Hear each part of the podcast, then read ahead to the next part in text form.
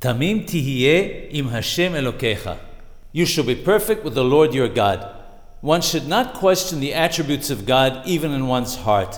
When it says that you shall be perfect with the Lord your God, it comes to tell us that even when it comes to thoughts that no one knows except God, who is the one who examines our hearts, we must be perfect. Another explanation is that the letter Tau of the word Tamim is larger. This comes to hint at Talmud, Talmud Torah, studying Torah, is great because it leads us to the performance of the Maswot, the performance of the commandments. The larger letter comes to stress the importance of studying Torah.